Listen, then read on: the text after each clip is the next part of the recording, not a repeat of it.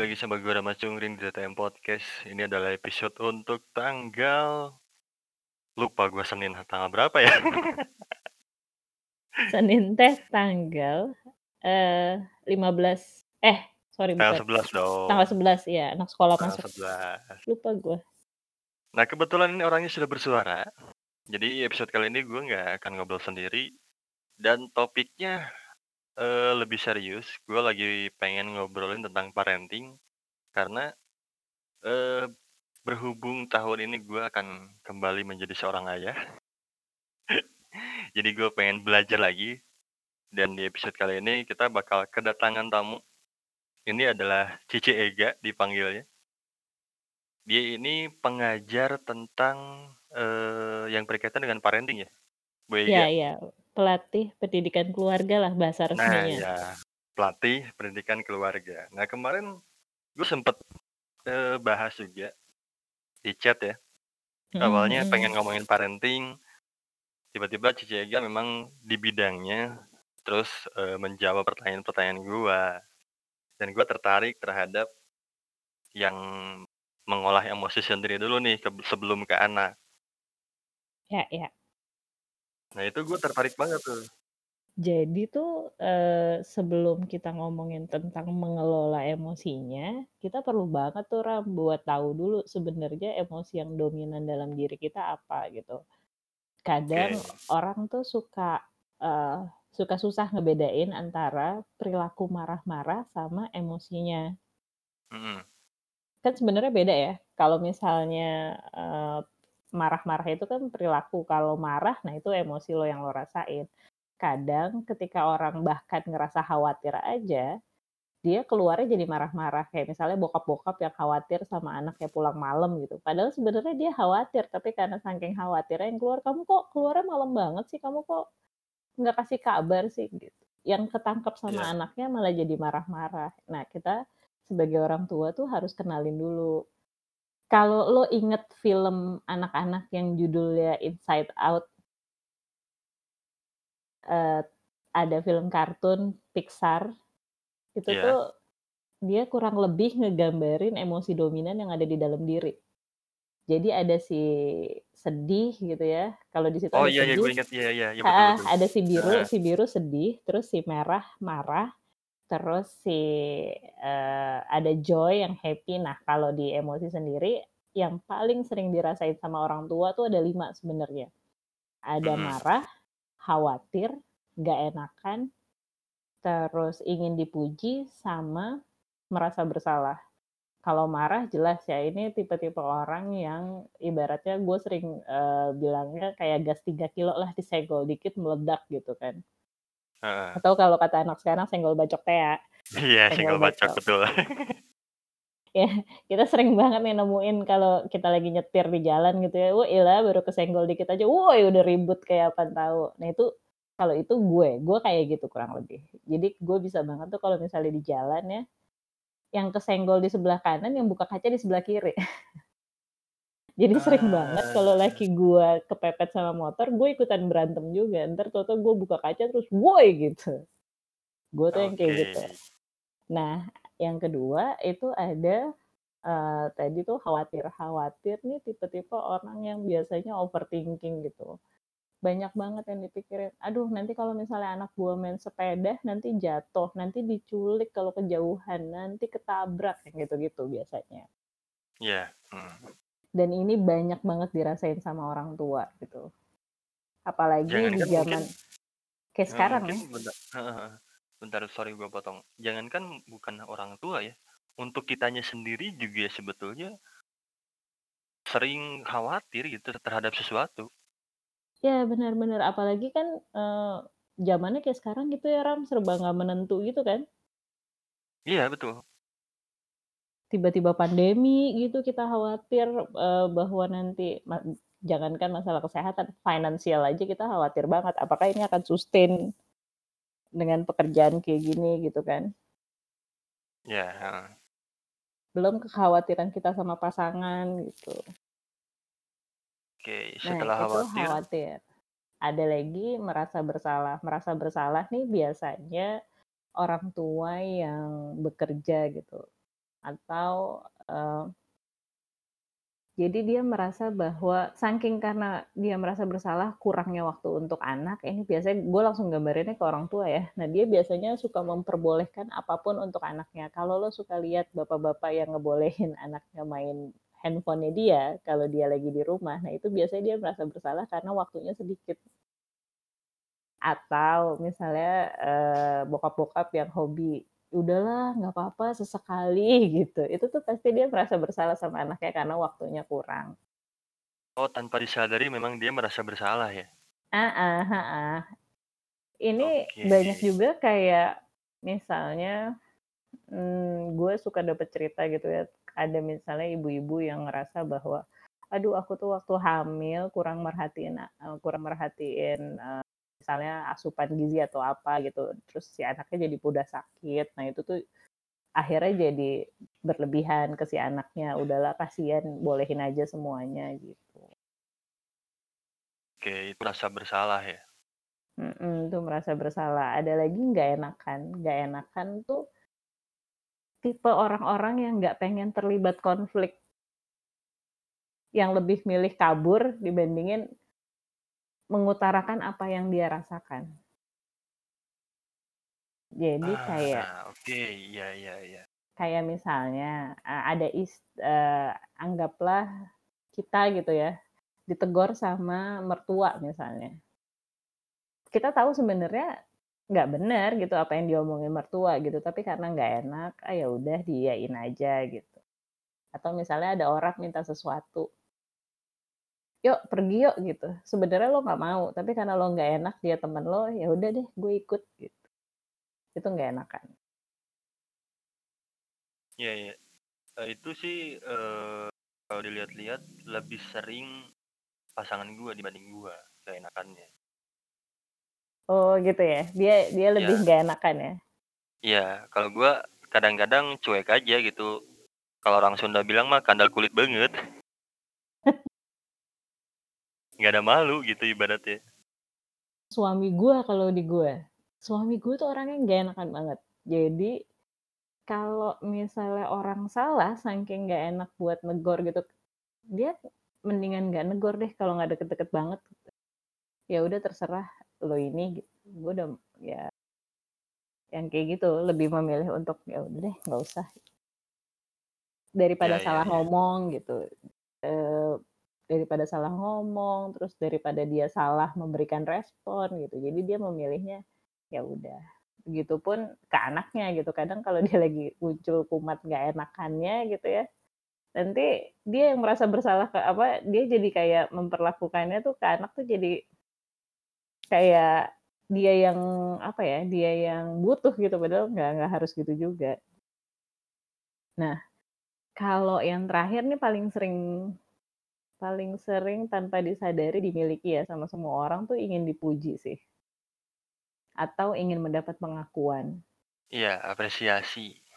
Ah, gitu. Ya kayak, eee, kalau di orang tua contohnya yang paling sering banget deh, lu pernah nggak sih ke acara keluarga gitu ya, terus tiba-tiba si anaknya mah diem aja di pojokan, tapi si bapaknya gitu yang jumawa, "Ah, si eta teh habis menang gini-gini, oh udah nggak lagi deh, pialanya banyak banget," gitu, atau, "Si eta teh masuk UI," gitu gitu. Iya. Ya itu, apa ya, keresahan-keresahan ketika lebaran ya, kumpul ya, sering terjadi bener bener, sering terjadi itu. Dan dan banyak banget, seiring perkembangan zaman gitu ya, perkembangan teknologi sekarang, orang-orang yang butuh pengakuan tuh malah makin banyak. Contohnya ya kalau lo posting foto di Instagram si orang-orang ini kalau like-nya nggak banyak tuh dia nanti kayak "Wah kok gini sih wah kok Kok gini sih?" like-nya heeh, Gitu. kok like-nya sedikit sih gitu ya. Heeh, jadi merasa bahwa nggak diapresiasi dan anak-anak zaman sekarang banyak banget. Atau misalnya lo mengerjakan sesuatu lo pengen banget dilihat orang gitu, kalau karya lo nggak diakui, nah nanti lo jadi pundung gitu. Jadi Padahal itu nggak bahkan sehat. mhm, itu padahal nggak sehat. Atau sesederhana kayak gini, biasanya anak itu kan dapat PR nih. Heeh. Nanti yang ngerjain ibu ibunya. Biar anaknya dipuji pinter. Oh. Kayak ya misalnya, eee, adalah di di sekolah anak gue gitu, misalnya ada tugas bikin maket gitu ya. Kita kan tahu ya kalau kalau atau tugas yang lain kalau gambar anak-anak kan kelihatan ya. Sama buatan orang besar gitu, tapi karena dia pengen, "Oh jangan sampai anak gue dibilang bodoh atau apa gitu, jangan sampai karena nanti berefek sama ibunya." Masa ibunya dokter anaknya gitu, kayak kayak gitu. Jadinya ya udah sini gue yang handle gitu. Nah itu ingin dipuji jatuhnya. Nah Itu si sih sering terjadi ke gue ya, secara personal, eee waktu dulu kalau sekarang sih udah nggak begitu ya, udah ya udahlah gitu, ada orang yang mengapresiasi alhamdulillah, kalau enggak juga gue lebih baik mengapresiasi diri gue sendiri gitu. Karena gue gue berpikir kalau bukan gue yang mengapresiasi diri gue sendiri mau siapa lagi gitu kan, karena nggak bisa mengharapkan orang lain. Tapi waktu dulu, gue memang bisa dibilang haus akan pengakuan. Karena latar belakang gue yang memang lahir di keluarga yang bisa dibilang nggak sehat gitu. Jadi Iya. pengakuan itu cukup, eee, apa ya, bisa dibilang bener-bener diem di diri gue, haus akan pengakuan itu. Iya sih, e karena secara nggak sadar sebenarnya tuh, eee, kalau di jadi kalau di pengasuhan tuh ada 4 hal yang nggak bisa lo kontrol kan, salah satunya adalah si pola pengasuhan masa lalu. Nah itu tuh biasanya berdampak sama di kehidupan lo di depannya gitu. Berdampak Iya. ke sisi emosi lo, berdampak ke cara berkomunikasi lo, itu tuh secara nggak sadar berdampak banget. Misalnya kayak, eee, gue gitu ya, si anak bungsu lebih bad temper dibandingin kakak gue gitu, lebih queen bee karena ngerasa bahwa apa-apa tuh dipenuhin gitu loh, Ram. Oh, segala kemauannya diikutin.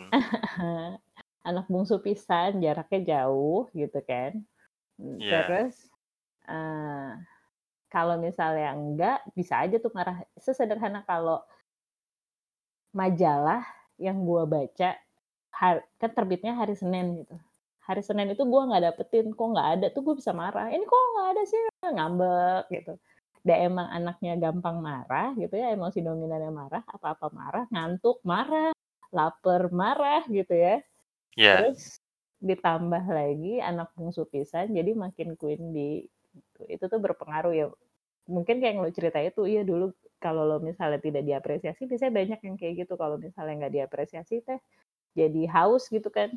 Kan semua orang butuh sebenarnya, tapi sesuai porsinya gitu harusnya. Iya ya, karena dulu kan waktu kecil gue di diurus sama kakek dan nenek gue dari bokap ya, dari umur mhm. 4 tahun. Gue pindah sama nyokap itu sejak SMP kelas 3, dan itu kerasa tuh Oh. perbedaannya. Dari diurus sama nenek sama kakek yang sering diapresiasi guanya untuk melakukan sesuatu, ketika pindah sama nyokap dan nyokap sibuk kerja, otomatis semua itu hilang. Iya iya iya, lo harus beradaptasi lagi gitu ya? Iya, harus beradaptasi lagi dan akhirnya gua meminta semua itu ke orang lain. Eh, kebayang gue, eee apalagi proses adaptasinya di usia remaja sih, itu jauh lebih struggle sih. Karena Iya. Kalau kalau misalnya dilihat dari tahap perkembangannya kan usia remaja tuh memang secara hormon tentu lagi sedang, eee, ibarat saham lagi fluktuatif ya, naik turun gitu kan. Terus Betul secara sosio betul. emosinya gitu, kita lagi cari kita lagi cari kayak jati diri gitu. Gue tuh pengen diakui gitu, pengen diakuinya gede banget, kayak semua persoalan tuh dunia melawan elu gitu, you against the world gitu, nggak pokoknya semua harus lihat gue gitu, semua tentang gue kalau lagi di usia remaja. Kebayang sih gue tuh adaptasinya. Lo mulai berdamai kapan, Ram? Wah, itu lama sih. Gue baru itu kelas 3 mungkin gue baru mulai berdamai ya, mulai berdamainya mungkin di kelas 3 SMA mungkin ya. Kelas 3 atau kelas 2 akhir-akhir. Tapi pas bener-bener berdamainya itu ketika eee, ya udahlah di sini juga udah pernah gue buka kan di podcast gue. Gue mengalami hal yang sama. Dengan apa yang terjadi sama orang tua gue. Dan di situlah gue kalau kata orang Sunda mah "neunggar cadas" gitu. Lu harus nabrak dulu baru tahu tuh rasanya kayak gimana gitu. Nah Iya. dari situlah gue mulai berdamai. Sudah, ya udahlah mungkin akhir di sini maksudnya gue mengerti kenapa orang tua gue seperti ini, mereka nggak mau bersama lagi, dan bla bla bla, akhirnya gue tahu tuh alasannya gitu. Lo tahu rasanya karena sudah mengalami dan terbentur ya? Iya. Oke, dulu tuh lo gue nggak tahu lo sama atau enggak gitu ya, dulu gue pernah bilang, "Pokoknya ya gue nggak akan ngulangin ini ke anak gue." Gue dulu pernah ngomong kayak gitu. Jadi gue gue ngelihat kakak gue, gue gue gue pernah eee, jadi bokap gue tuh orangnya lumayan disiplin banget. Ada satu kejadian, gue SMA kelas 1, terus gue nonton, eee, film AADC, gue inget banget, AADC baru keluar gue ngantri gue salahnya gue, gue per gue pergi dari rumah jam 7 pagi karena mau karena antrian bioskopnya edan kan, parah kan, penuh banget. Nah terus gue dapet nontonnya sore, Ram. Jam 5. Gue udah nelpon ke nyokap gue gitu ya, eee, "Mah, kayaknya dapetnya sore nih," gitu. Terus nyokap gue, "Oh iya," rupanya nyokap gue lupa kasih tahu ke bokap gue kalau anaknya pulang sore. Eh, maksudnya dapet nontonnya sore dan harus pulang malam. Ketika gue perjalanan pulang, gue inget banget tuh jam 8 handphone gue bunyi warnanya merah berkali-kali. Jadi dulu handphone gue kalau dari telepon rumah ada warna merah gitu. Pas Iya gue iya. cek ternyata bokap gue. Pokoknya a malam itu bokap gue seca mungkin karena dia khawatir gue pergi dari jam 7 pagi baru nyampe rumah jam 8 malam dia refleks, eee, mukul gue, dia ngegampar gue. Karena gue ngelawan, dia pokoknya dia kayaknya khawatir banget itu gue gue marah banget terus gue bilang, "Gue nggak akan ngulangin itu ke anak gue," gitu. Gue Iya iya. tapi gue mengu gue, eee, terus gue ngelihat kakak gue juga nyubit ponakan gue dan gue ngomong sama, "Gila lu jangan nyubit anak kali, nggak bisa kayak gitu," gitu. Terus dia cuma bilang, "Someday lu jadi orang tua lu tahu rasanya." Terus gue bilang, "Enggak, gue nggak akan ngulangin kesalahan yang sama kayak lu atau bokap," gue bilang gitu. Eh gue punya anak gue pernah nyubit anak gue dan di hari pertama gue ikut pelatihan parenting ya, kelas parenting, anak gue curhat sama rusa, Ram. Umurnya baru baru 2 tahun, dia curhat sama rusa, "Rusa, pukul itu sakit. Jangan pukul-pukul ya, aku aja kalau dipukul Umi sakit." Gimana coba? Oh. Gue langsung kayak, "Wah anjir gini ya rasanya jadi orang tua kayak emosi lo ngumpul semua ya, rasa khawatir ya, rasa marah gitu." Marah dalam segala hal ya, marah dalam keadaan gitu. Waktu itu gue mungkin gue yang paling parah adalah marah sama keadaan karena gue, eee, biasa bekerja di salah satu BUMN gitu, terus tiba-tiba tidak bekerja, ngerasa useless karena nggak bisa ngasilin duit sendiri dan ngelampiasinnya ke anak, gitu. Itu turning point gue untuk berubah dan akhirnya sampai kayak sekarang. Bukan berarti gue sekarang udah oke ya, enggak, sekarang berproses juga. Kan ya ini tuh ibarat iman ya, naik turun. Iya, yang namanya ibaratnya rumah tangga juga tiap harinya belajar gitu, termasuk menjadi Iya. orang tua. Iya. Kalau di kerjaan gue, kita tuh punya slogannya ini, mungkin ini nggak common ya, kita selalu bilang bahwa nggak ada orang tua yang sempurna. Yang ada tuh orang tua yang belajar untuk menjadi lebih baik. Dan gue setuju sih, heeh. jargon itu gue pakai buat semua kehidupan, termasuk jadi manusia ya, nggak ada manusia yang sempurna, ada juga manusia yang berusaha untuk menjadi lebih baik setiap harinya. Oke. Iya, gue juga punya pengalaman hal yang sama tuh kayak gitu, gue nggak mau melakukan itu ke terhadap anak gue gitu ya. Ada satu masa waktu awal-awal pindah sama nyokap tuh kan nyokap lagi sibuk-sibuknya banget tuh.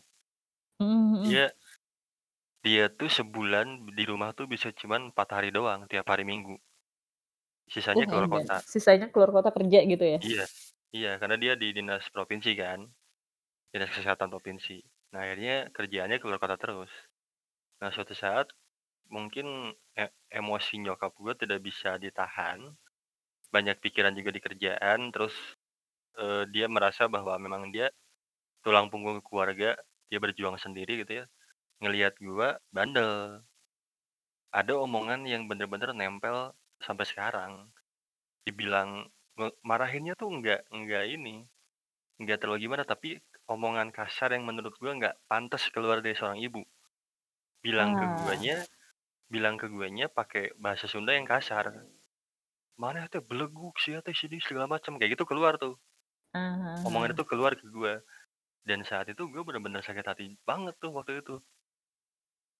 Karena lu Maksudnya nggak gua pernah dapetin itu dari kakek nenek lo, ini lo udah Betul. berusaha untuk, eee, beradaptasi, tiba-tiba lo dimarahin seperti itu, sedangkan lo ngerasa bahwa lo udah ngertiin posisi dia yang kerja tiap hari gitu ya. Iya, betul sekali. Gue tuh nggak pernah sekasar-kasarnya kakek dan nenek gua.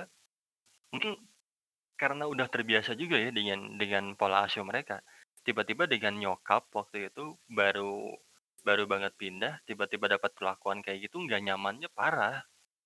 Nggak enak banget, maksudnya, anjir ini gue pikir-pikir nggak sepantasnya omongan ini keluar dari seorang ibu gitu, semarah-marahnya dia. Gue Oh, berpikir kayak gitu. sebandel-bandelnya elu gitu ya? Iya, gue berpikir sana waktu itu. Akhirnya terucaplah omongan tadi gitu, gue nggak mau melakukan ini ke anak gue. Kayak gitu juga, sama. Menarik banget ya, setiap gua kelas, semua orang selalu ada yang kayak gitu, selalu bilang bahwa, "Iya kita juga ngomongnya gitu, nggak mau." Tapi tuh secara di bawah alam sadar kita, karena pola pengasuhan masa lalu kita tuh berefek sama kita jadi ya pasti kejadian, karena kan itu nempel ya, nempel terus dan lo karena lo merasa bahwa perlakuan itu yang lo tahu, jadi ketika lo mengalami permasalahan yang, eee, cukup rumit di usia lo nanti gitu, itu tuh akan keluar dengan sendirinya. Tapi bukan berarti nggak bisa lo kontrol dan nggak bisa lo putus, si talinya gitu, si rantainya ini heeh. bisa diputus gitu, tapi effort-nya memang lebih gitu. Kan nggak semudah ngebalikin telapak tangan gitu kan. Tapi yang salut adalah orang-orang kayak lu gitu yang tiba-tiba di usia ini tuh udah sadar bahwa, "Kayaknya gue mesti berubah deh," gitu. "Gue tahu ini nggak enak and then langkah preventif apa yang harus gue lakukan?" Ya caranya kenalin emosi lo. Karena Iya. dengan lu mengenali emosi lu, lu jadi tahu tanda-tanda yang akan keluar ketika lo mau emosi. Ketika emosi itu dirasakan. Iya betul, mungkin gini ya, kalau gue sih menjawabnya kenapa gue seperti ini, karena lingkungan juga. Karena pada Mmm, dasarnya gue cukup yakin semua orang berpikir hal yang sama ketika dapat perlakuan apa pun ya. At least ketika dia lahir dalam keluarga yang sangat pas-pasan, dia akan bilang sama diri dia sendiri, "Gue nggak akan kayak gini nih ketika udah punya anak. Gue nggak akan memperlakukan anak gue seperti ini. Gue pengen anak gue senang." Kayak gitu kan pada dasarnya Iya iya. Nah, gue beruntungnya kenal sama gue hidup di lingkungan yang jauh lebih sehat mungkin bisa dibilang kayak gitu. Jadi kemauan lo untuk berubah juga jadi lebih tinggi gitu ya, Ram? Iyalah, ditambah gue ada pengalaman yang cukup buruk dalam hal itu gitu kan. Iya Sampai iya. sekarang gitu kan masih menghantui gue. Jadi gue tidak mau itu terjadi sama anak gue yang sekarang nih gitu. Yang masih di kandungan bini gue, nggak mau gitu. Gue harus belajar mengolah emosi gue. Iya iya. Ini menarik yang lo omongin tuh si lingkungan ini itu jadi salah satu juga hal jadi 4 hal yang nggak bisa dikontrol tuh kan pola pengasuhan masa lalu, sifat bawaan lingkungan, dan teknologi. Jadi pas lo bahas lingkungan tuh udah relate banget sih, emang itu salah satu hal yang penting juga buat pengasuhan. Buat orang tumbuh menjadi individu, ya lingkungan tuh berdampak banget. Makanya orang ada yang bilang ya kalau lo, eee, bergaul sama tukang parfum gitu lama-lama ya lo jadi ikutan bawa parfum gitu kan. Iya iya. Gue dulu ya, waktu bokap gue, eee, pernah ngomong kayak gitu gitu, gue agak-agak yang, ya kan kita bisa milih mau ikutan bau parfum atau enggak, kalau udah nggak mandi entar juga nggak bau parfumnya gitu, biasa. Anak mah anak Iya. remaja kan rebel ya, ada aja yang dijawab gitu. Tapi setelah Iya. dipikir-pikir, ya iya juga gitu kan semakin lo dewasa, lo yang menentukan lo mau bertumbuh di lingkungan yang mana gitu. Iya, walaupun ibaratnya gue juga ada satu lingkungan yang, eee, udah mulai gua agak, apa ya, jaga jarak lah gitu. Gue cukup Ya. tahu aja bahwa kehidupan mereka masih seperti itu, gitu. Gue menyapa mereka dengan baik, tapi untuk, eee, ada di Lebih lingkungan dalam, itu gitu. untuk lebih dalam lagi, gue nggak mau. Itu Ya ya. aja. "Ih, kamu sudah dewasa sekali, Rama." Anjir. Terus setelah tapi iya, gue tuh gue inget banget, jadi ada ada, eee, orang yang cukup gue adore gitu ya, dia bilang, "Enaknya apa, enaknya jadi orang dewasa adalah lu bener-bener bisa menentukan mana yang mau lu mau perdalam pertemanannya, mana yang enggak." Jadi jadi sebagai orang dewasa lu bisa milih mana yang mau lo jadiin drama, mana yang enggak, mana ya mana yang lo mau merubah jadi lebih baik, mana yang enggak gitu. Lo selalu punya pilihan itu, gitu. Jadi jangan pernah ngerasa karena masa lalu lo berantakan and then lo nggak bisa jadi orang yang lebih sukses sekarang. Jangan pernah berpikir gitu, karena lo punya privilege buat memilih jalan lo, gitu. Jadi, ya gue akhirnya, apa ya, karena ngobrol sama lu ya, oh jadi gue harus seperti ini nih, kayak yang tadi kan gue mulai, eee, yang lu sebutkan ada marah, terus nggak enakan, eee, mendapatkan pengakuan, khawatir, merasa bersalah. Kayaknya itu, eee, bisa dibilang ada di dalam semua orang nggak sih? Iya iya, tapi biasanya ada yang paling dominan lah, eee, either 1 atau 2 atau bahkan 3 yang dominan. Kayak ingin dipuji gitu ya, kayaknya orang semua pengen dipuji, tapi kadarnya beda-beda. Kalau gue, gue yang cukup dominan satu lagi yaitu ingin dipuji, tapi cuma sama keluarga. Oke, kalau gue sekarang, eee, pengen dipuji sama istri. Waduh, kalau gue karena itu tadi, balik tadi Ram, gue si anak bungsu Tea. Oke, iya. Jadi butuh banget buat diakui, karena gue tahu Kak, kakak gue yang pertama pinter banget, kakak gue yang kedua pinter tapi bangor, bangor sebangor-bangornya umat manusia lah. Nah, gue tuh si anak ketiga tuh in the middle, gue di tengahnya gitu. Eee, akademisnya oke, bangornya ada, gitu. Cuma karena, bokap gue tuh menjadikan bokap gue sosok yang, eee, gue ini banget gitu, jadi gue tuh butuh banget dinilai gitu. Jadi setelah bokap gue nggak ada, gue pengen banget dapet pengakuan dari nyokap gue. Setelah nyokap gue nggak ada, gue kejar tuh, gue pengen banget dari dapet pengakuan cuma dari kakak gue doang. Jadi gue Oh, memastikan bahwa setiap yang gue kerjain, keluarga gue bangga. Cuma pengen itu Iya iya. doang. Ya itu pun ad masih ada sih dalam diri gue terhadap keluarga ya. Iya Karena iya. mhm, ya itu mungkin bisa dibilang hal yang lumrah. Tinggal, ya itu kadarnya segimana gitu. Banyak orang yang akhirnya memenangkan egonya gitu, saking dia nggak kenalin emosinya gitu. Kalau marah jadi marah banget, jadi gila banget. Kayak Iya misalnya iya. ada berita orang tua mukul anaknya sampai meninggal gitu. Itu tuh sebenarnya semua hal yang orang tua lakukan kan dasarnya cinta, cuma masalahnya dia nggak tahu aja cara mengekspresikannya, termasuk cara mengelola emosinya yang akhirnya malah jadi lingkaran negatif. Karena kalau lo nggak bisa kelola emosi lo, itu tuh akan jadi lingkaran negatif yang turun-temurun. Kenapa gue bilang turun-temurun? Kalau gue nggak memperbaiki bad temper gue nanti anak gue tuh ngelihat, "Wah, ibu gue suka marah-marah, ini ini." Nah, nanti tuh dia dia nanti akan terpengaruh sama itu dan dia juga akan, eee, emosinya juga nggak stabil dong. Orang ibunya Iya. emosinya nggak stabil, setiap hari dia sama gue gitu kan. Gue udah pernah lihat soalnya. Salah satu contohnya, karena anak gue pernah gue cubit dan segala macam, ada satu kejadian di sekolahnya ini anak gue masih TK. Temennya, bukan dia yang kena, temennya temennya secara nggak sengaja, matanya kena payung sama temen yang satunya. Wah. Nggak sengaja, namanya anak-anak main hujan-hujanan kena payung gitu kan, mereka lagi anak gue dateng karena ngeliat temennya nangis. suka anak yang ngenain payung dipukul, Rama. Balas gimana dendam. gitu. Iya, gue tuh begitu kejadian itu, terus dia curhat sama Rusa, gue bilang sama suami gue, "Gila, gue mau berobat jalan," gue bilang gitu. "Gue nggak mau kayak gini anak gue," gue bilang gitu. Dia Iya, men mengekspresikan yang karena dia ngerasa tuh itu nggak salah. Gue Iya iya. ngebelain temen gue, versinya "Aku nggak bikin nangis dia, Umi, makanya dia aku pukul." Ya bukan pukul masalah penyelesaian semua masalah, Nak, tapi kan gue nggak mungkin ngomong kayak gitu ke anak masih TK kan. Iya iya. Wow wow, gue jadi gue inget iya sih fase-fase marah gue waktu lagi nggak kekontrol.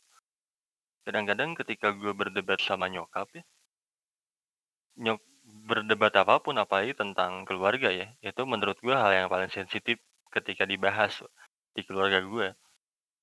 Gue selalu marah sampai gue bisa ngegeser lemari yang segitu beratnya untuk ngehalangin pintu kamar. Iya iya iya. Ketika kita marah tuh emang kayak ada energi lebih gitu ya? Ya karena Iya. lu Iya bahkan, eee, ya mungkin karena nyokap gue waktu itu belum tahu mengendalikan emosi kayak gimana, yang akhirnya marah terus jatuhnya. Mungkin itu juga yang gue lihat dan akhirnya gue serap tanpa gue sadari ya. Iya, karena anak itu kan, eee, ibaratnya anak itu adalah pen peniru paling ulung. Dari orang tuanya ya? Heeh heeh. Iya, makanya makanya sering banget lah bahkan di Al-Quran ada gitu ya, kalau misalnya lu mau ngajarin anak, mulainya dari elu, contohnya dari elu. Kayak lu nyuruh sholat, lu berbusa, nyuruh anaknya sholat, tapi kalau dia nggak pernah ngelihat di depan matanya lu sholat, ya gimana dia mau sholat gitu.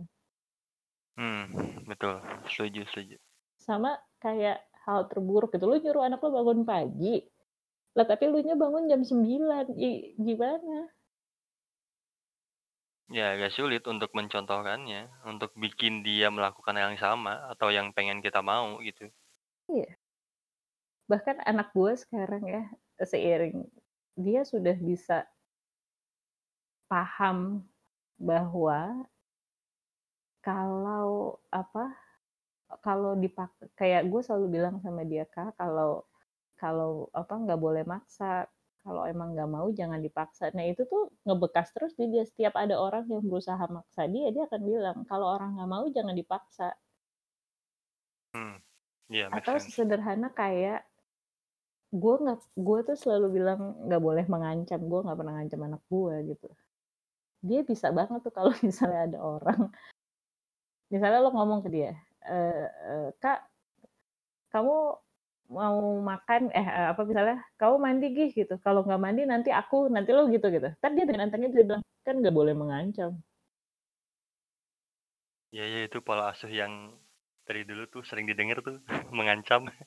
Wah gila sih itu, gue kayak ditampar-tampar, oh iya ya ternyata tuh anak tuh segitu peniru ulungnya gitu. Kalau lu mencontohkan dengan baik, ya di-absorb-nya dengan baik, diserapnya dengan baik, hal-hal yang baik. Ya kalau lu cuma ya itu PR-nya, tidak semua orang mempunyai kesadaran kayak lu gitu, Ram, untuk memperbaiki diri atau sadar bahwa ada yang salah gitu. Di dalam dirinya sehingga perlu memperbaiki. Kadang orang larut sama anggaplah dengan masa lalu yang buruk, kadang orang kan jadi larut, "Wah gue nggak beruntung banget, gue nggak mau keluar dari situ." Nah mungkin gue mengalami hal yang sama kali, jadi akhirnya bikin gue ingin melakukan itu, ingin melakukan yang lebih baik. Tapi kalau lu tidak mengambil keputusan maksud gue seberapa lu mengalami hal yang sama, tapi kan ada, Ram, orang ditempa sekali, nggak berubah, 2 kali nggak berubah, kepentok sampai 3 kali nggak berubah, ya karena dari dalam dirinya nggak ada kemauan untuk berubah. Iya iya. Nggak semua orang punya privilege kayak lu gitu. Makanya gue bilang, lu keren banget sih, lu, eee, berubah dan mau berdamai itu nggak semua orang. Nggak semua orang mau keluar dari zona nyamannya, asik. Nggak lama ada lagu backsound "Zona Nyaman". Karena karena gue yakin sih tiap orang punya prosesnya masing-masing ya kan. Dan bener. gue tuh mikirnya gini sih, kalau ngomongin itu bahkan sampai detik sekarang ya, kalau ngomongin tentang problem orang tua gue pada saat itu, gue masih merasa kayaknya gue masih harus konsultasi deh. Setidaknya untuk ngobrol sama yang memang mengerti tentang psikolog, ahlinya. Gue pengen ngobrol aja gitu.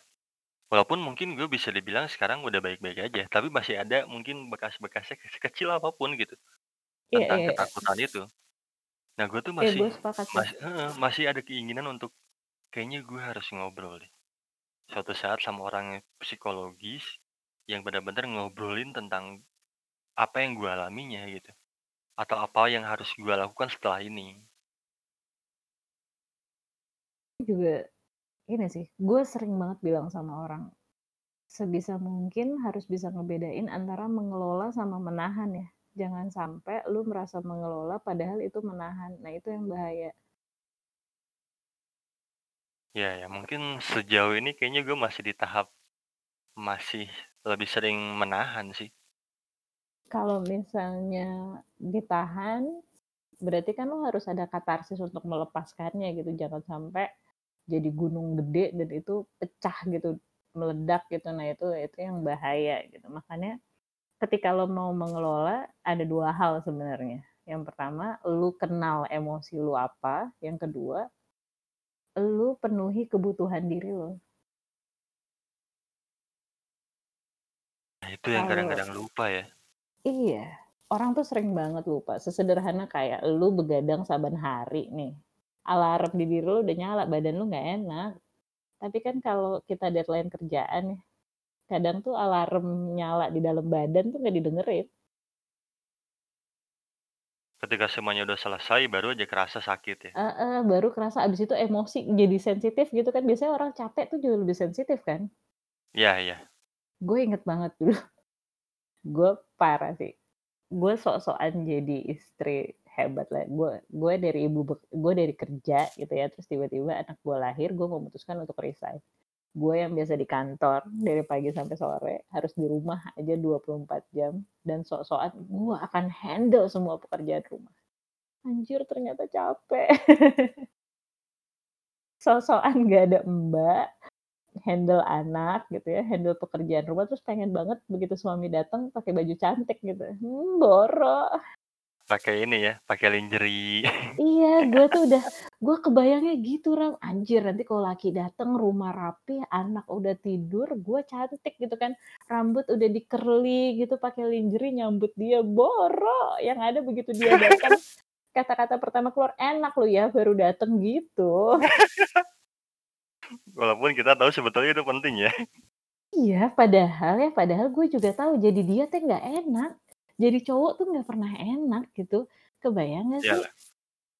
Kerja, macet-macetan, gue kan nggak tahu dia di kantor bermasalah atau enggak, ada project yang dimarahin sama bosnya atau enggak gitu kan. Atau misalnya kalaupun tipe-tipe cowok yang punya bisnis sendiri, gue nggak tahu apa bisnisnya bermasalah atau enggak gitu kan. Kita yang perempuan enak aja bilang, "Enak loh ya baru pulang," hmm, siapa bilang, sama, semua punya masalah gitu kan.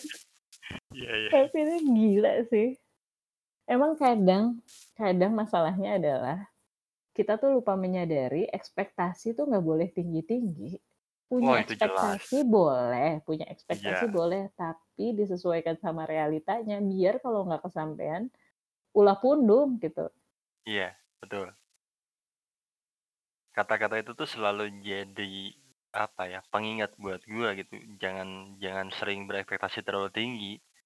Kalau lu nggak mau nggak mau kecewa lebih dalam, itu aja.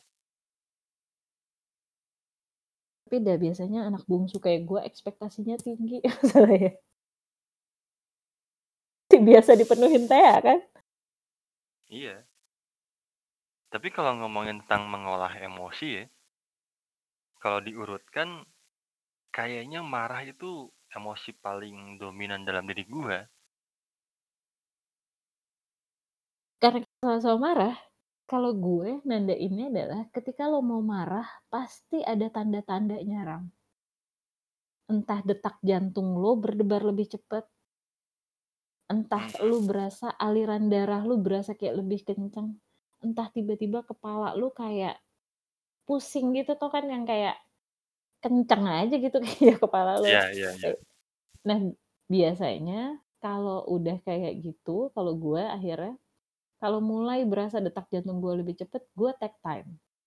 Kalau ibaratnya kalau lagi gue di depan anak ya, gue di gue ngerjain di rumah sendiri kebetulan nggak ada yang bantuin, jadi gue sama anak gue dan ponakan gue gitu kan.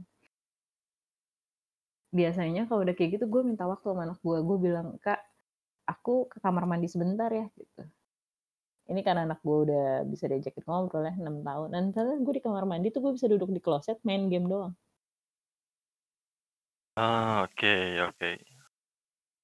Jadi, kuncinya adalah lu cari hal-hal yang sekiranya bisa bikin lo rileks dan meredamkan emosi lo, setelah lo kenali tanda-tanda yang biasanya keluar ketika lo marah, atau lo kenali penyebabnya, apakah lo marah karena ketika capek, laper ca tet ngantuk gitu. heeh. Kalau lo gampang marah ketika laper, sebisa mungkin kalau lo mau ketemu orang makan aja dulu. Kalau emang lap waktunya makan, makan aja dulu.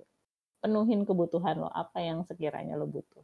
Kalau emang lo berasa udah capek banget, istirahat aja dulu, ngopi, sebat. Biasanya cowok tuh kalau sebat kan sambil bengong, terus ngerasa bahwa dunia tuh menjadi lebih enak gitu ya. Iya iya. Ini yang gue dapet dari laki gue kalau dia lagi sebat bengong, gue suka bingung dari zaman pacaran, kenapa sih orang ngerokok harus sambil nerawang-nerawang gitu, gue bilang. Iya kan, lu pasti atau lu punya, eee, ini punya tempat yang elu banget gitu. Iya, ada ada memang, selalu Entah ada. balkon, entah, eee, warkop gitu ya, entah kafe atau apa yang elu banget. Kalau emang lo rasa pulang kerja udah penat banget, lo harus melipir, ya lo melipir aja. Tapi kuncinya adalah jangan lupa komunikasiin sama pasangan lo bahwa lo butuh waktu buat sendiri, nggak harus lama kan. Iya Nggak iya. harus seharian full gitu ya, cuma kadang tuh setengah jam aja bermakna banget kan, elu elu sendirian gitu. Iya, tapi kan gini, maksudnya ini mungkin untuk orang yang belum mengenal tanda-tandanya ya. Kadang-kadang gua ketika misalkan lagi nyetir ada motor serobot segala macem, emosi tuh langsung naik, Mbak. Oh, edan, iya gue juga. Loh kok gue ya? Padahal gue nggak nyetir, Ram, tapi gue bisa merasa gue sering kayak gitu, gue sering banget buka kaca dulu. Ih, ke mana ceweknya menghilang? Ram, ilang ya? Hilang lu. Anjir, gue baru ngecek si F F-media mendadak no internet. Kesel gue. Oh. Anjir, gue pikir kok lo tiba-tiba nggak ada suaranya. Rekam bagus di gua. Iya, tadi baru sampai, eee, tentang gua kan kadang-kadang nggak bisa mengolah nggak tahu tanda-tandanya ya. Bisa-bisa ketika lagi nyetir, gue tuh kalau emosi sama orang bisa sampai turun, Ci. Sampai turun dari mobil ngomel-ngomelin tuh orang. Gila gila, ini ini lo yang udah kelas berat ya? Pokoknya ribut di jalan masa bodoh gitu ya? Iya, bahkan kalau misalkan waktu dulu, waktu zaman SMA sering ma masih pakai motor kan. Ada angkot ngehalangin bisa gua omelin tuh supir angkot, bahkan gua pernah matahin spion mo mobilnya. Bukan Saking main, saking manehnya. saking keselnya gitu.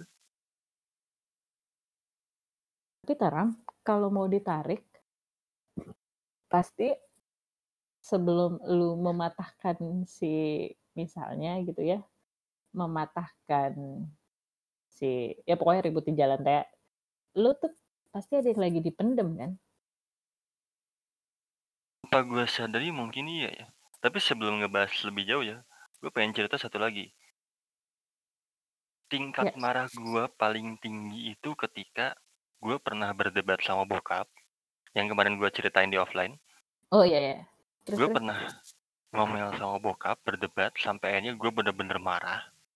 Itu gue posisi lagi di Bandung. Terus gue nyamperin rumah kakek gue yang setengah perjalanan ke Cianjur. Mhm. Daerah Cipatat. Gue sampai nyariin bokap gue ke sana, karena yang gue tahu bokap gue masih sering diem di rumah kakek kan, ada kerjaan di sana. Gue sampai nyamperin ke sana. Sampai udah bener-bener mau diajakin ribut sama gue. Udah ayo Saking ribut lu aja sama gue. keselnya gitu ya? Saking gue keselnya dengan perdebatan itu. Dan untungnya waktu itu nggak jadi karena gue ditahan sama nenek gue. Itu udah mau beneran mau gue tonjok, jeleknya gue ya, maksudnya jeleknya gue dalam mengolah emosi pada saat itu, ditambah memang ada problem di antara keluarga ini gitu, yang bikin gue seemosi itu. Kebayang sih. Yang kadang tuh yang paling ngeselin dari si orang pemarah ya, karena gue pemarah, gue bahkan bisa gak inget trigger-nya apa. Iya ya, Ta untuk hal-hal kayak gitu sih inget sih. Tahu-tahu meledak gede aja gitu. Gue paling parah ya, Ram, aduh gue ngaku nih, tapi gue akan ngaku sih. Gue sering bawa gue gue suka ngaku juga di kelas gitu. Gue pernah menyiram seseorang menggunakan teh panas. Ke mukanya? Ke muka, ke badannya. Teh panas baru diseduh. Gila.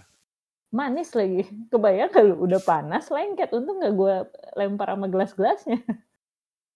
Anda ekstrim juga ya? Iya, makanya gue gue tuh, eee, kalau gue sering banget bilang, Ega itu kalau lu pengen tahu Ega bentuknya kayak gimana, kurang lebih Ega tuh kayak gas 3 kilo. Kecil, bantet, meledak-ledak. Ya itu gas 3 kilo kan cuma segitu tuh. Di salah ini dikit meledak dia, ya gue kurang lebih kayak gitu. Makanya gue kebayang kalau lu marah bisa sampai segitunya tuh gue kebayang, karena itu yang ditakutkan dari emosi yang nggak dikelola sih, Ram. Iya, karena trigger-nya gue kan saat itu tentang memang ada basic masalah dalam Keluarga keluarga kan, kan. permasalahan yang udah lama gitu kan, kayak lu udah pendem lama nih, nih masih aja Iya. gitu kan. Ini mungkin buat teman-teman yang dengerin biar tahu penyebabnya apa, gue ceritain aja sekalian ya, karena udah gue buka. Iya, Jadi waktu itu kejadiannya nyokap gue baru nikah lagi. Oh, oke. 2017, 2018 lupa gue, 2017 kejadiannya. Nyokap gue nikah lagi, terus, eee, foto segala macam lah ya, mas tapi itu masih hanya akad aja nikah laginya. Mhm. Belum ada resepsi. Foto berempat sama adik gue, sama ayah gue. Terus gue posting di Instagram. Oh, oke. Gue posting di Instagram dan caption-nya itu, "Alhamdulillah gue menemukan sosok ayah lagi." Karena memang sejak gue kecil, sosok ayah itu abu-abu di mata gue. Sosok bokap itu Mmm. abu-abu. Ya gue dari Walaupun umur 4 dapet sosok dari kakek nenek lu dari kakek lu gitu ya? Iya, karena dari umur 4 tahun gue tinggal sama kakek nenek gue, jarang ketemu sama bokap, sampai sekarang. Jadi, muncullah kata-kata itu dari gue. Gue caption kayak gitu, ternyata bokap gue baca. Mhm. Tersinggung-lah bokap gue, memang dia juga emosinya tinggi dan kesinggungan. Iya iya Ngomel iya. ke gue, akhirnya gue meledaklah di situ. Kayak gue berpikir, lu meminta hak lu, tapi kewajiban lu hilang, nggak ada gitu. Tapi sedangkan dia meren berpikir bahwa, "Kok lu bisa sih menganggap lu kehilangan sosok gua?" Gitu ya? Iya. Ya gue akhirnya sekarang memaklumilah gitu, kita sama udah udah baikan, udah berdamai lagi gitu. Tapi pada saat itu gue emosinya bener-bener karena sampai ada omongan dari bokap kandung gue, dia mhm. berpikir ketika gue pindah ke Jakarta ikut sama ayah tiri gue, itu karena materi. Oh, I see. Jadi lebih sensitif terkait si finansial ya? Iya. Gue emosi dong, kata gue, "Gue ke Jakarta untuk kerja, bukan untuk materi dari bo yang bokap gue tawarkan, enggak," kata gue. Gue sampai emosi seemosi itu, sampai omongan keluar tuh bener-bener meledak-ledak. Gue ngomong, "Lu selama ini ke mana?" Gue ngomong kayak gitu karena memang bener. Ini tuh anak korban loh, dari apa yang lu lakukan sama nyokap gua gitu. Perpisahan lu meninggalkan luka dalam diri anak-anak lu gitu. Apa lu nggak sadar sampai ke sana? Selama ini yang ngurus gua itu nenek gua, kakek gua, orang tua lu, sama gua digituin. Pokoknya omongan yang paling kasar yang bisa lu denger, itu keluar dari gua ke bokap gua. Sampai gua ngomong eee, selama ini gua hidup di jalanan. Karena nyokap gua sibuk kerja, sosok lu nggak ada, dan gua udah nggak tinggal sama nenek kakek gua. Sama gua digituin, Ci. Wah, deketan gua peluk lu, yeah. Te gua gua kebayang kebayang betapa i ini nih perasaan yang udah pengen lu pendem eh, perasaan yang udah lama lu pendem dan pengen lu keluarin kan, tiba-tiba keluar aja semua akhirnya kan. Iya, padahal saat itu sebetulnya gua udah berdamai dengan posisi orang tua gua bercerai gitu. Cuman karena Iya. bokap gua bersikap seperti itu, akhirnya keluarlah gitu emosi itu. Makanya itu yang menjadi alasan gua, kayaknya gua pengen ngobrol deh sama psikolog. Itu alasannya. Masalahnya Karena ketika lu berdamai dengan perceraian, kan lu tidak berdamai dengan apa yang lu rasakan di dalam diri lu. Nah, itu mungkin. Itu alasannya. Kenapa Karena masih kan ada keinginan untuk datang ke psikolog.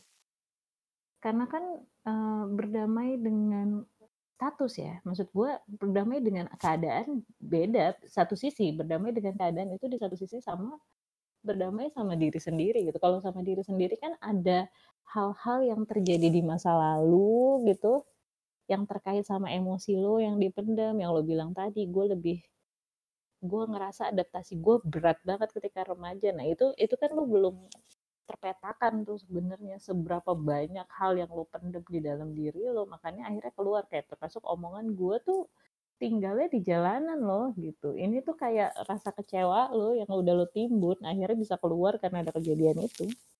Iya iya iya. Wow, iya sih. Itu emang gila sih. Kadang tuh ya, kita secara nggak sadar merasa bahwa kita sudah berdamai, tapi sebenarnya belum menyelesaikan apa-apa gitu, karena emang belum teruraikan.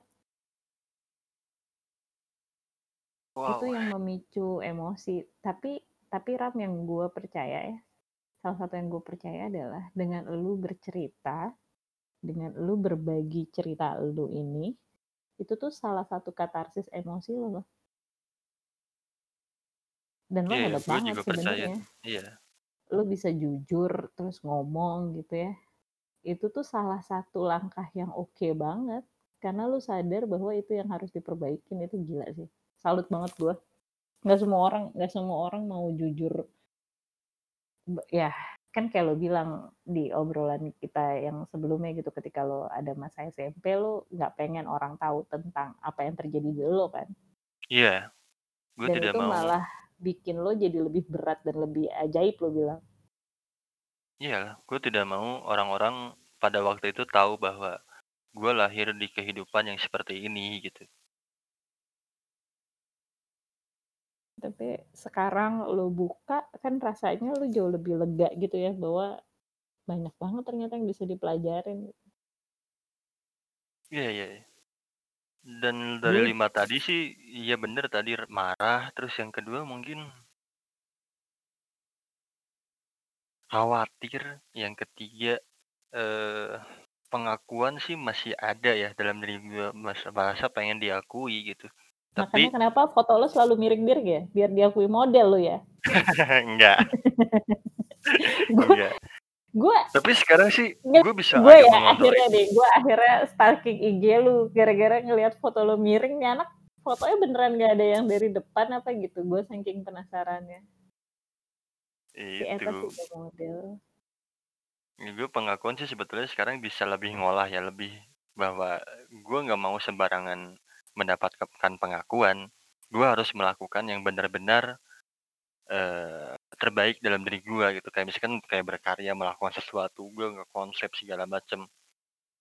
Tapi ketika orang lain nggak notice, ya udah nggak apa-apa gitu. Sekarang udah seperti itu kalau masalah pengakuan. Mhm.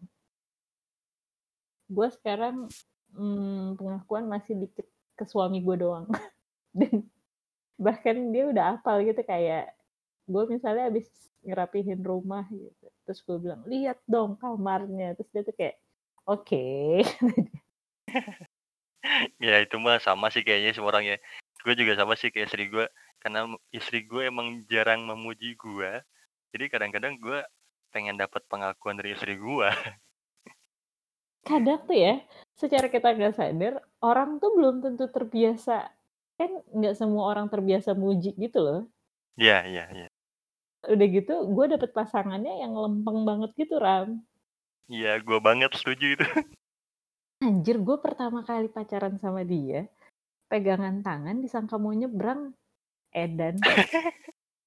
Kesel gue, asli gue kayak, "Ah, kenapa sih gue mesti dapet cowok kayak gini?" Gitu. Dia asli kayak, "Ini kita tuh, pegangan tangan mau ngapain, mau nyebrang." Mmm, ya sudah gue lep malu gue, masa cewek yang geragasan, edan gue bilang. Ya tapi sekarang sih lebih ke khawatir kadang-kadang lebih tinggi ya. Iya ya. Apalagi pas kemarin eee, mertua gua kena Covid, istri gua juga sama, lagi hamil kena Covid. Wah itu khawatirnya gila-gilaan sih. Gue udah mikir aneh-aneh aja segala macam. Bahkan ketika ini ad pernah ada kejadian momen sama istri gue ya. Awal-awal kehamilan, dia tiba-tiba bilang kayak gini ke gue. Kalau a terjadi sesuatu sama dia, jagain anaknya ya. Wah itu udah udah Oh. langsung buyar ke mana-mana pikiran gue. Gue Gue langsung mikir pernah lagi ngomong kayak gitu, ternyata itu tuh bikin berantakan hati cowok ya. Iya bener, buyar itu kepala gue. Udah mikir segala macam hal terburuk, langsung mikir, "Anjir gue kuat gak ya ngurus anak ini sendiri?" Ditambah gue sangat bergantung sama istri gue sekarang gitu. Terus berapa lama nih proses healing-nya gue nanti gitu. Gue sampai mikir sejauh itu.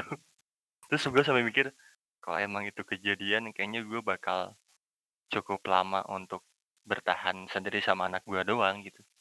Gue lebih baik ya udahlah ke mana-mana bawa anak aja gitu. Sampai kayak gitu gue mikirnya. Si khawatir ini nih emang persis kayak yang lo omongin itu, Ram. Mereka tuh akan berpikir sangat dalam, bahkan hal-hal yang sebenarnya kalau menurut sebagian orang nggak perlu dipikirin gitu ya. Iya udah Makanya suka gue overthinking. iya, makanya su suka dibilang overthinking. Rata-rata tuh kalau gue lagi, eee, di kelas gitu ya, selalu ada yang bilang kalau yang khawatir tuh, kita tuh bahkan cuma gara-gara ngelihat anak minta beli apa, cuma gara misalnya gitu anak minta beli motor, wah bayangannya udah sampai nanti kalau anak kecelakaan gimana, nanti kalau wah, iya. akhirnya akhirnya yang keluar karena saking banyak rasa khawatir yang nggak bisa ditahan, akhirnya keluarnya marah-marah, "Udahlah nggak usah lah beli motor, ngapain sih ngikut-ngikut?" Akhirnya jadi kayak gitu, gitu. Padahal sebenarnya yang mau diutarakan adalah, "Gue tuh khawatir kalau lo naik motor nanti gini-gini." Nah, orang tua tuh nggak punya kemampuan itu. Mhm mhm. Mengutarakan secara gamblang apa yang dia rasakan. Masalahnya ketika kita jadi orang tua kan nggak kayak beli AC ya, udah ada manual book-nya. Iya. Makanya mereka masih ngeraba-raba gitu. Buat kita yang tinggal di zaman sekarang udah jauh lebih beruntung karena akses banyak banget, kita bisa dapetin ilmu dari mana aja gitu, dari obrolan temen, bahkan dari internet bisa lu cari, apa aja lu cari di Google juga langsung muncul gitu. Tinggal iya. prakteknya sih. Ya eksekusinya itu yang kadang-kadang sulit. Iya, karena yang bikin semakin sulit adalah kalau lu merasa lu seorang diri sih, Bram. Wow, iya betul banget.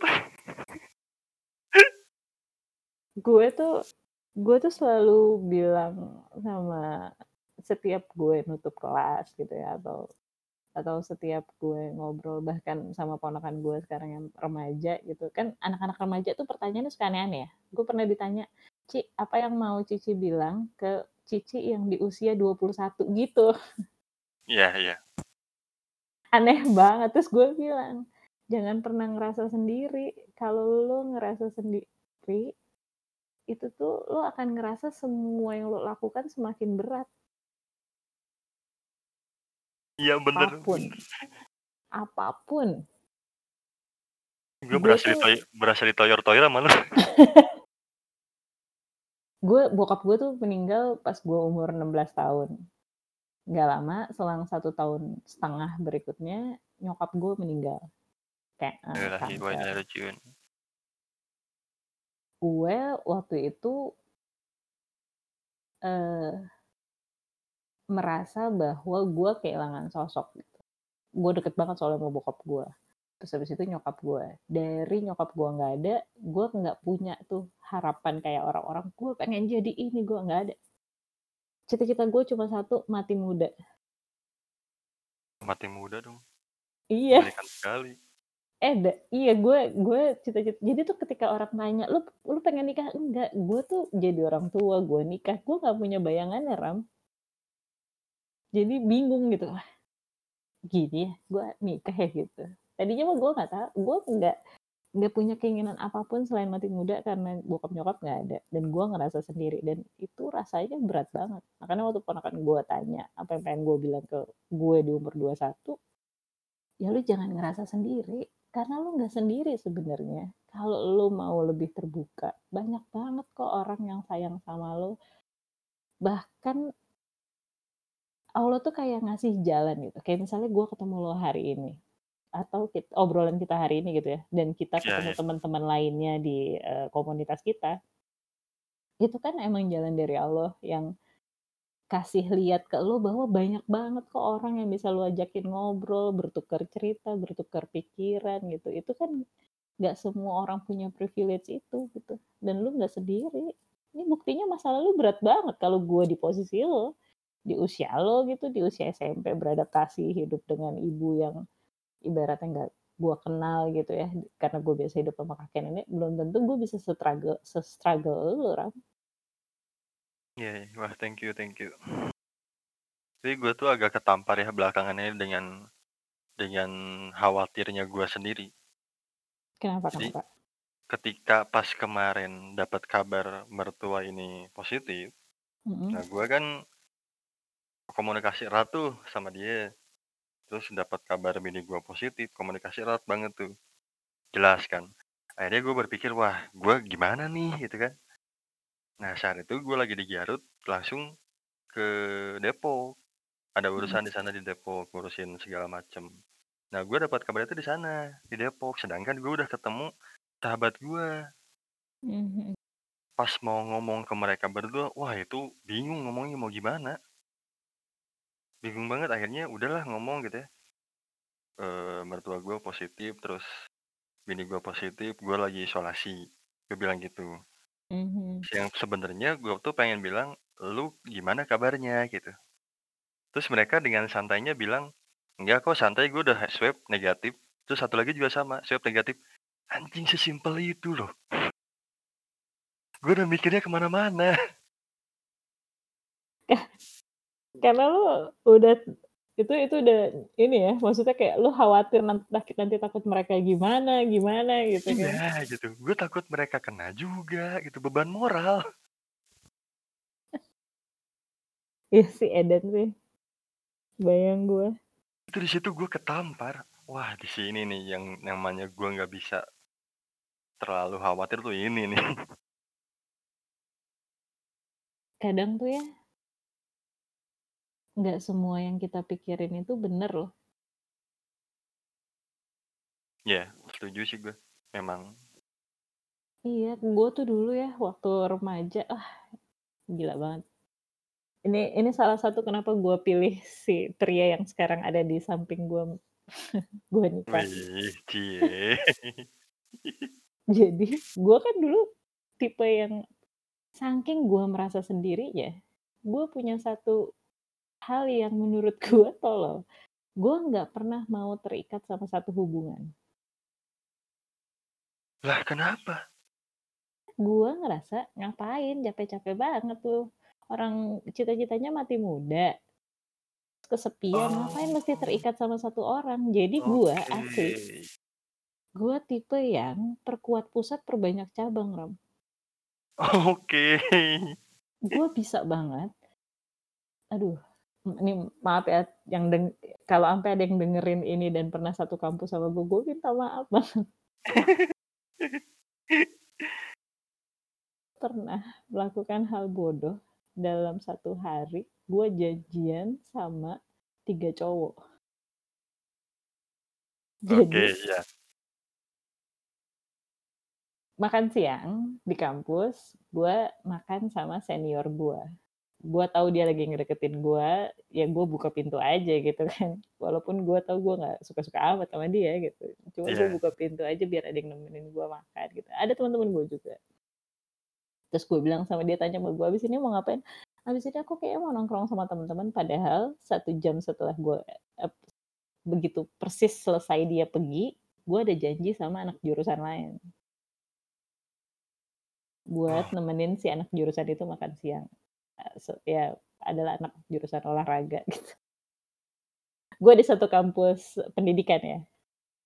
Terus gue jalan sama si anak gue udah kelar sama senior gue, gue jalan sama si anak jurusan lain itu. Tiba-tiba cowok gue dari Bandung dateng. Di waktu yang tidak gue sangka. Uh. Tapi gue nggak ngerasa bersalah, itu dia parahnya. Karena gue saking saking apa ya, saking ngerasa bahwa, "Ah elah ngapain sih lo mendedikasikan hidup lo cuma buat 1 orang gitu, lo kan kesepian." Dan emang saat itu, eee, gue tinggal gue tinggal sendiri.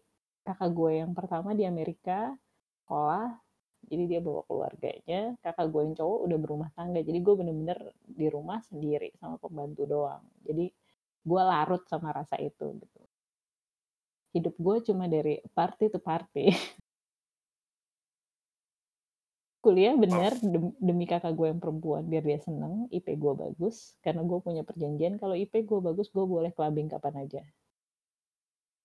Jadi gue pertahanin itu.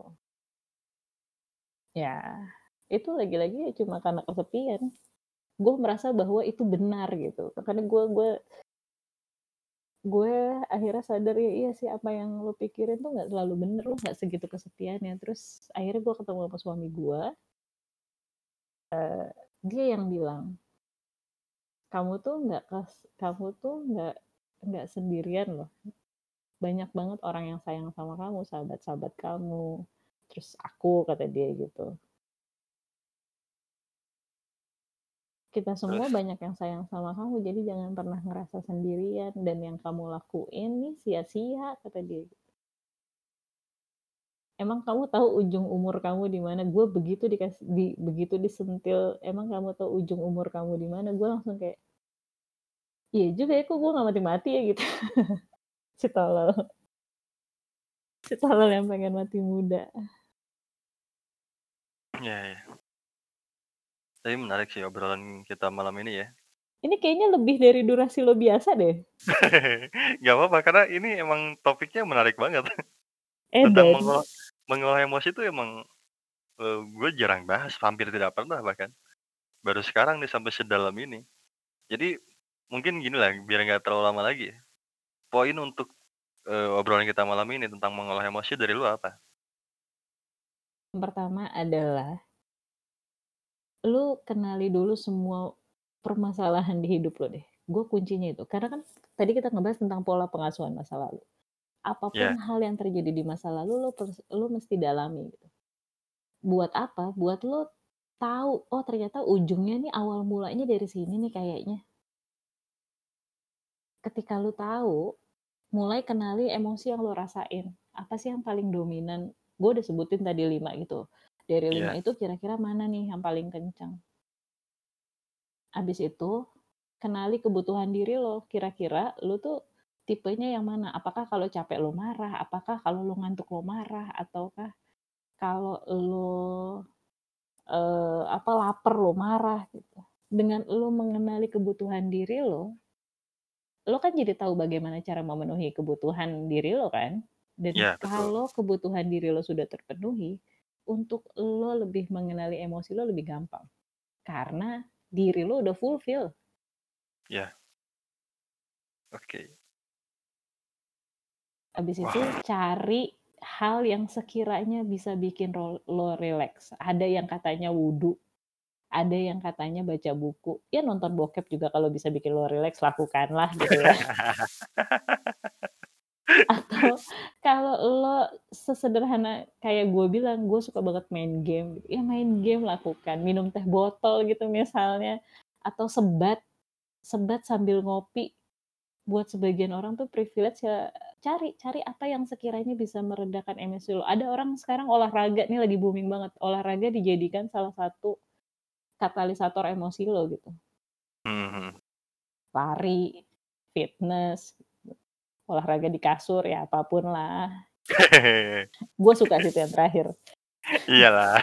Meredam emosi ya itu, sangat Iyalah, meredam. Apalagi jelas kalau jelas. apalagi kalau habis berantem, waduh edan. Waduh.